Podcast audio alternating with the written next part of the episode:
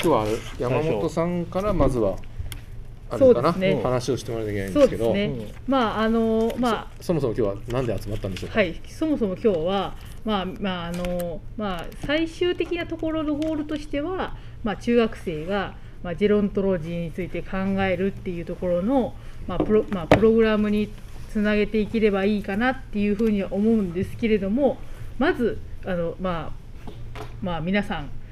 皆さんの中でそういう問題意識ありますかどういうところに問題意識ありますかみたいなところの,、まあ、あのこ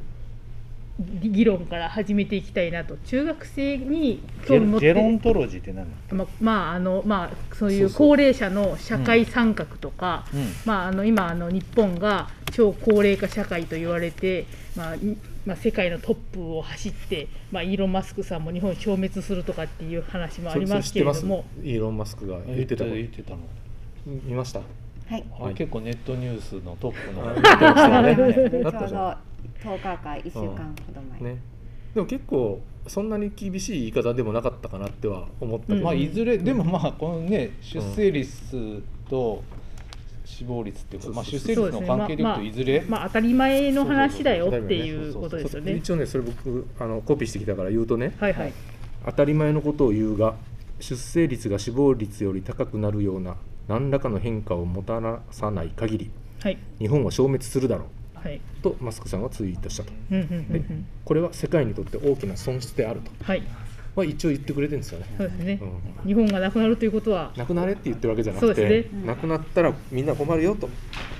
言い方はしてくれてるまだまだなるほどなくなくななくなってしまえと言われてるわけではない。ではないですまあそうですね危険だよと。日本なくなったら。うんみんなあすいませんそれでジェロントロ ジーあそうそうそうそう。ななまあそのまあ世界の課題で私たちのリアルな課題であるまああのこの問題なんですけれども、でも実際問題あの日々そういうとここと問題だと感じていますか。実でどんなところにあのでももし問題を感じていたとしたらどんなところで感じてますかっていうようなところのあぶり出しから今日は始めたいな。すいませんその、はいあれの中学生の話はどうするんですか今日はあそれでまうあんそうそういうまあちょっとその、まあ、中学生に考えてもらいたいっていうところはゴールにあるんですけど、まあ、中学生に考えてもらうにしても、まあ、あのお大人大人としてまあどう考えてるっていうところもありますし、うんまあ、でちょっとそのこの間まあヒアリングした内容もあまあ皆さんにお伝えしたいなと思ってまして、まあ、こんなことを中学生が言ってたよとかああのっていうのもまあきっとヒントになると思うので、まあ、松田さんの班と私の班でこう分かれて、まあ、5人5人に結構、まあ、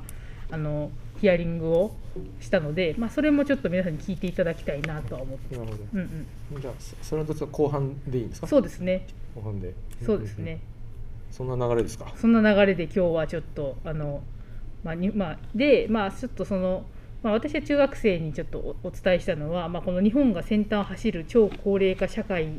でいうところで、まあ、日本で役に立つアイデアはもしかして、まあ、あの世界でもまあ世界の課題だから、まあ、役に立つかもしれないみたいなここでちょっとワクワクしませんかみたいな話もちょっとしたりとかしていて、まあ、なのでちょっとあの、まあ、そういうところを。あの中学生のプログラムとしてやっていきたいなっていうのはまああるというななぜあのこのあの話題かっていうところで言うとなるほどはいあそうですいやそのね高齢化社会とか高齢社会って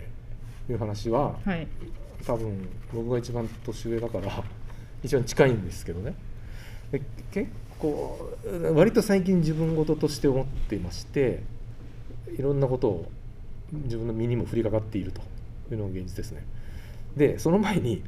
やで今回僕調べて分かったんですけど、はい高齢化社会と高齢社会と超高齢社会ってうんうんちゃんと定義があるっていうのは知ってました、あし私もその記事は見あの見ましたああでもでもどう山ぞ本さん説明しいやいやしちてょくっとちださょっといいや 私吉田さんより上いい手ですか僕、はいあのメモしてきたから、はい、はい、お願いいた しますいやちょっと一応ジェロントロジーっていうのをやれって言われいやたです瞬ね間にそれをはいそう私はな最んか初に高齢化社会とか 高齢社会ってなんか結構同じかなと思ったら、はいちゃんと使い分けているらしくて、あそうなんだそうなんですよお松川さん知らなかったから知説らな明いします知らないですえっとね、まず高齢化社会っはいていうのは、えー65歳以上の高齢者の割合が人口の7%を超えた時っていうはあいうことがあの一応定義としてあるらしいです。えとい世うこと界は的な7%を超えたら、うんそれ以上だともう全部高齢化社会えーとまあ、7%を超えた時点で高齢化社会です。うんえだけど、まあ、それがまずあるんですよ。はいでその後にさらに、まあ、それがベースになってね、はい高齢化社会が65歳の7%でしょ、はいで65歳以上の割合が人口の14%つまはりい倍ですよね、7の倍で14%を超えると高齢社会っていうらしいですあもう高齢化じゃなくて高齢進んで高る齢から化じゃなくてもううん高齢です、 7%から14%までは高齢化、はい高齢化を歩んでる途中みたいな感じなんですかね勝ってるそういうイメージなんですよね、でも7 14超えるともう高齢社会ですもう高高齢で齢社会すと言われちゃった、でさらに7足して21%を超えると超高齢社会っていうらしいです日本今どれぐらいなんですかで今日本は実はもう28とか超えてるんですよねもうじゃあ30近くにななってたさらにもう一とい個うことは もう一個上の言葉が本当はいるんですよ21の次だかそうネらクストネクスそうトそうそうあそうの名前 が名前が入ってしかるべきだとパウルトラそうそうウルトラかなウスルウルートパラースーパー高齢社会の上だかウルトラらウルトラ高齢社会みたいな名前が本当はあるべきだけど、はい多分日本ぐらいなんでしょこんなことになってるのはだからまだ言葉がないみたいですあーなるほどなるほもう作ってもいいとうんそうですね日本がうんというようなことらしいですよ今回調べて分かりましたどだからもう日本ではち高齢化とか高齢とか言っちゃいけないんだよねそ少うですなくとももう超高齢化超すでに超高齢超高超高齢超社会超超高齢化超超ウルトラ高齢化ああそうなんやなるほということなんでまあね一応基礎知識としてどうんそうですねそうですねで何が問題なんですかねでもでもそもそも高齢社会ってダメなんですかねそうですよねそうですねあのーなかなか死なずに、ね、長生きしているという意味では悪いことでもないような気もしますし老人も住みやすい社会っていうことかもしれないですしね。まあ、ただ出生率が低いっていうのがまあちょっと問題なのかもしれないですけどもそれも何でしょうねこの日本に住む上で適正な人口が何人ぐらいなんだろうとかねうんなんかそういうことを考えるとまあ高齢あの長生きするようになっていく中で今出生率の方で調整している過程かもしれないっていう考え方もあると思うんですよね。ある程度の人数になったらあ今これぐらいが一番日本の国土では住みやすいからじゃあ、えーそろそろ子供を出生率上げていきましょうかっていう話もあるただまあ経済とかね年金のことを考えるとうん早いこと出生率上げた方がいいっていうのがうんまあ今現時点での考え方なんでしょうけどね、になるほどなんかあるサイトによると、はいまあ、高齢社会超高齢社会の問題点っていうのは、まあ、どういう切り口があるかというと、まあ、松川さんのおっしゃったのが重なるんですけど、まあ、一つは医療とか福祉とかをがまあ今までと同じなわけにいかないのでそういうことをどう設計していくかみたいな話、どう運用するかみたいな話がありますよね。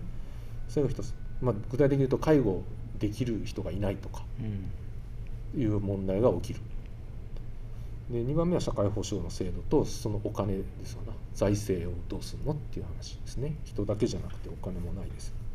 でずもう一つはこれは人どっちかというと人人口減少だと思うんですけど経済成長率っていうのを大事だと思っている人にとっては、まあ、経済が成長しないっていうのは問題だというふうに捉えているってことだから最後がまあなんか QOL って書いてましたけどね、うん高齢者 QOL って言って、まあ、高齢者自身がどう感じているか幸せなのか、うんうん不幸せなのかという問題があるというふうに書いておりおりましたよ。まあ、あとはあれですよねその65歳以上という設定をうんどうするのかっていうのも一つあるかもしれないですよね。そそこで言うとまず昭和初期の段階で定年は55歳だったものがうん1980年代に55歳から60歳に定年が引き上げられ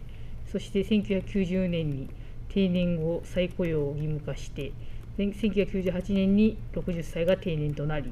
で2000年に60歳までの雇用確保措置、まあ、努力義務化が始まりで2006年に65歳までの雇用確保措置義務化が行われたで2013年には65歳までの継続雇用を企業に義務化という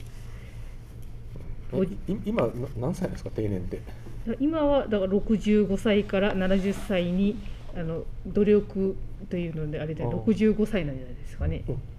今はもう65歳が当たり前でで食卓とか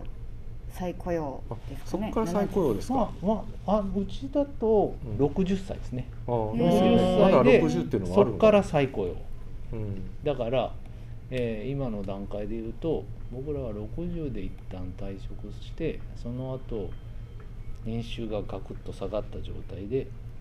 あと5年働きますか働きませんかあー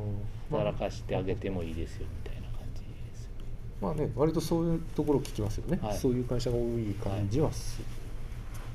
る、 65までそのままスーッといく、うんあるいは右肩上がりでいくみたいな感じではないですねまだ、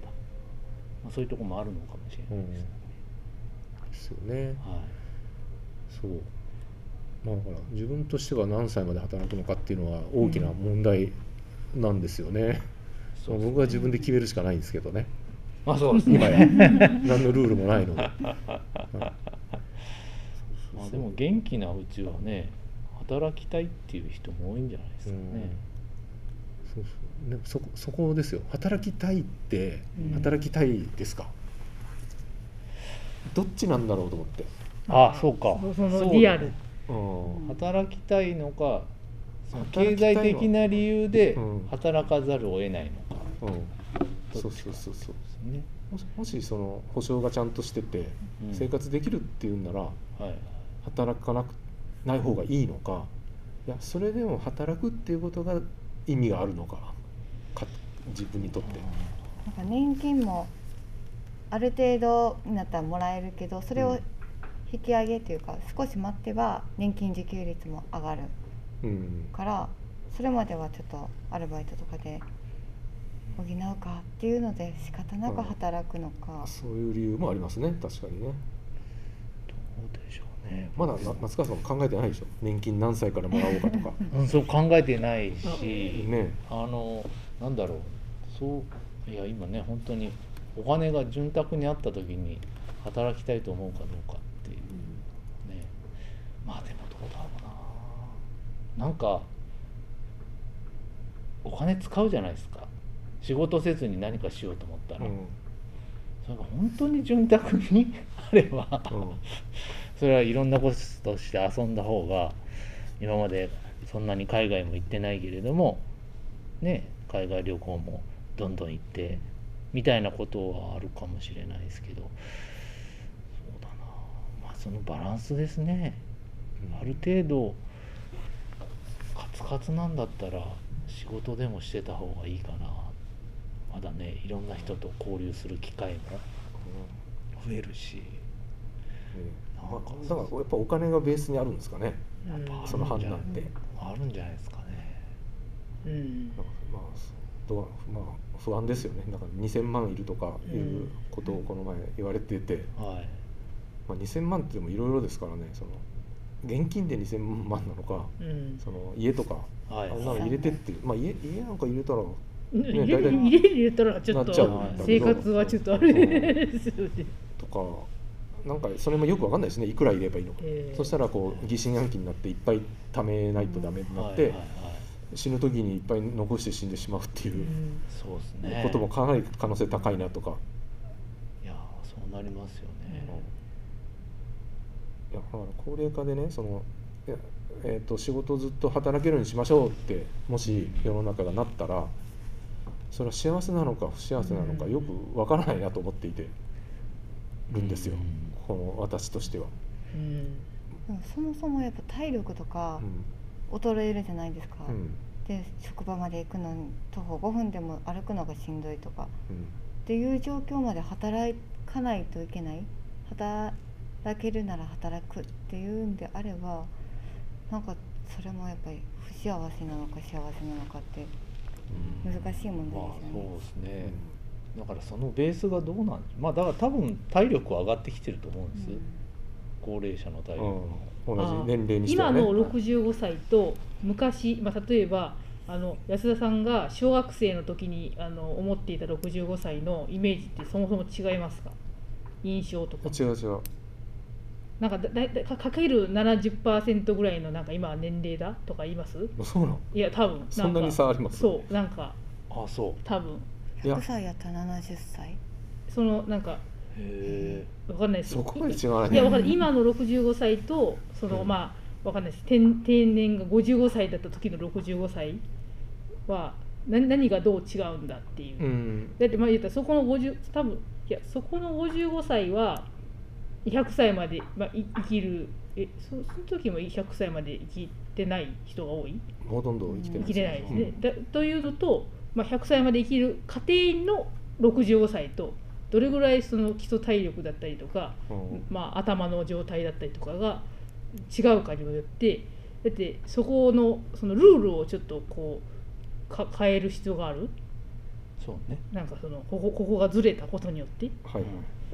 まあ、そうそうですよねねいやあそれで言うとそのあの波平さんはい、問題っていうのあるじゃないですか、はいサザエさんの、はいあれで言うとあれちょうどな70年ぐらい1970年ぐらいからあ違うなでもササザエさんだからもう50年代なんですよねもう波平さんの年齢設定されたのがはいで54歳なんだそうですよへあー波平さんとでもほあぼその波平ですこねのでもさっき言ったようにその子の定年は55歳だからはいはいまあ、ほぼ定年直前のあー人なんですよででその頃の平均余命ってだから十何年ぐらいなんですよねそこからそこから生きる年齢ってでそれを今の年平均余命で言うと、はい75歳あだから60あその頃の65歳がはい今の75 75歳ぐらいだっていうあのは聞いたーなるほど平均余命で言うとなるほどだから10歳ぐらいは確実に上がってるのかなと思うまあそういうことですねだから55が65 15ににってると、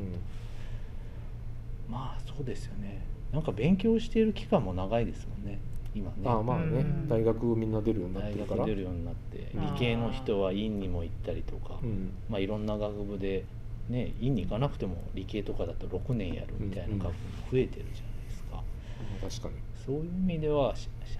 働き始める年齢っていうのも遅くなってますしね、うん確かに中卒ってあんまりいないかもですね、今。そうそうそううん珍しいよね、昔は結構ね当たり前のようにいたし、そそれとねもう一つの視点はとりあえず答えが出ないままどんどん問題だけ言いますよ はいもう一つは僕僕はなんか高齢者のことしか考えないんですけど、はい立場としてでも若者にとってどうなんだっていう話もあるでしょ、そうそうそでのそのれそうをそうそのずっ点と僕らが働いたら迷惑だっていう若者うもん。ああそうです結ね構いるはずなんですよ、そうですねいやいや両方あるんですよ、そうですねあの負担するのは嫌だから高ええ齢者働いてくれっていう若者と、うんうんあの上にずっといると自分たちが活躍できないっていう若者とんそうですねいると思います、だからその辺のね感覚も、まあ、僕らには分かんないんではいはいいやどうなんだろうと悩んでしまいますねそうですね。それはどうですか若い方々そうですね。いやこのまあもう一個まあ安田さんでいうそのデータで言うと、まあ1950年に12.1あ65歳以上の人口を15歳から64歳人口で支える割合が、まあ例えば1950年だと12.1人のまあえー、と15歳から64歳で65歳の一人を支えてたのに対して、まあ、今年だったら、まあ、今年は2000例えば2020年だったら2人でそこからもうずーっとこう右肩下がり1.3人ぐらいまでになると、まあ、1人に対し無て理だよねそんなのね1人を支えるぐらいの、倍倍働かないといけないです ねほぼ、そして自分とあの1人の老人うん、だから常にまこうあ背中に追いかぶさってるみたいなそうです粉木じじいみたいな感じそうですねだからまあそこが65歳以上だから例えば75歳とかなっていうところもちょっとそこを活動人口っていうか、まあ、15歳から64歳じゃなくて65歳から75歳に広げるとまあちょっとそこが、まあ、1.3人が1.6人になったりとかうんなるっていうのが、まあ、あの働いた時のプラプラスの視点っていうとそれはまあ一個ありますよね。まあでもいやぶっちゃけでもまあねいやいやそそらそそらずっとその組織例えばわかんないです組織の中でその常に位置が変わらないっていうのはまあまあまああんまり良くないですよね。 うんそう社会 の中で、まあまあだからうん何歳かをピークにピークに位位は下がっていくんじゃないそうですね。働くんだけど役職が落ちていくっていう、えーそうですねだからあの降格みたいなのも含めて そうですね ありとうんいう前提にすればええもうみんな同じ条件でね能力のある人がうんうんうん働けばいいんじゃないっていうのだといいんだろうけどうんまあそれもねなかなかね変わっていかない。そうですねだってだって昨日までめちゃめちゃあのなんか上司だった人があの部下になるとかっていうことっうんてどうですか、そうや思うよ ね。それ松川さんもあるんですかそういういや実際僕はそれ経験したことないですけどもうんでも言ってもこのナレッジギャピタルの組織でも冷方さんは僕らより年下なわけじゃないですか。あと冷方さんとかってやりにくいのかなとか思ったりはしますよね。おあーそうなんですね、もともと僕の上あ部下だったわけではないけれども、うん入った時かナレッジキャピタルに来た時から日川さん僕の上にいたけど年齢的にはそこが違うからひょっとしたらやりにくいまあ日川さんの周りみんな日川さんより上だったりするんですけどうねん財務さんぐらいしか年下がいなくあそうなんですかそうなんですねだからそういうのはひょっとしたらやりにくいのかな日本みたいな社会では、うんねそれはありますよというのは思いねますよねうん年功序列みたいなところが強い縦社会はあなるほど、そういうのあるなまあでもだからそこら辺がある程度当たり前になっていくまでにもう少し時間がかかるのかもしれないですよね、うんそういうのが当たり前にならないといけないですよね、ねうんいやなんかどんな仕組みになったらそう,、うんそう働きやすくなるんでしょうね、うそんううん年とかうん気にせず、うんまあでもだからまあなんだろうなまあ何年か5年単位ぐらいで自分はこういう仕事みたいなのをある程度、まあ、同じ会社内でやるんであればそこをあの会社と握ってで、まあ、サラリーみたいなものもそれに対して計算していくみたいなのがいいのかもしれないしあとは人材の流動化っていうか、まあ、一つの会社でずっと勤めんじゃなくて、まあ、移っていくっていうのうんが当たり前になれば、うんそこら辺もものすごく、ままああ、自分の年下の人が上司になってやりにくかったらまあね50代でも転職するのが当たり前うんみたいな。でまあそこでも年下の上司がいるかもしれないけれどもまあ昔自分の部下だったとかじゃないからまあいいかみたいな。なるほどねそういう歴史がなければそうそうそうそ許う容しやすいそとうそうそうそう当たり前かなみたいなのでやれるかもしれないしあ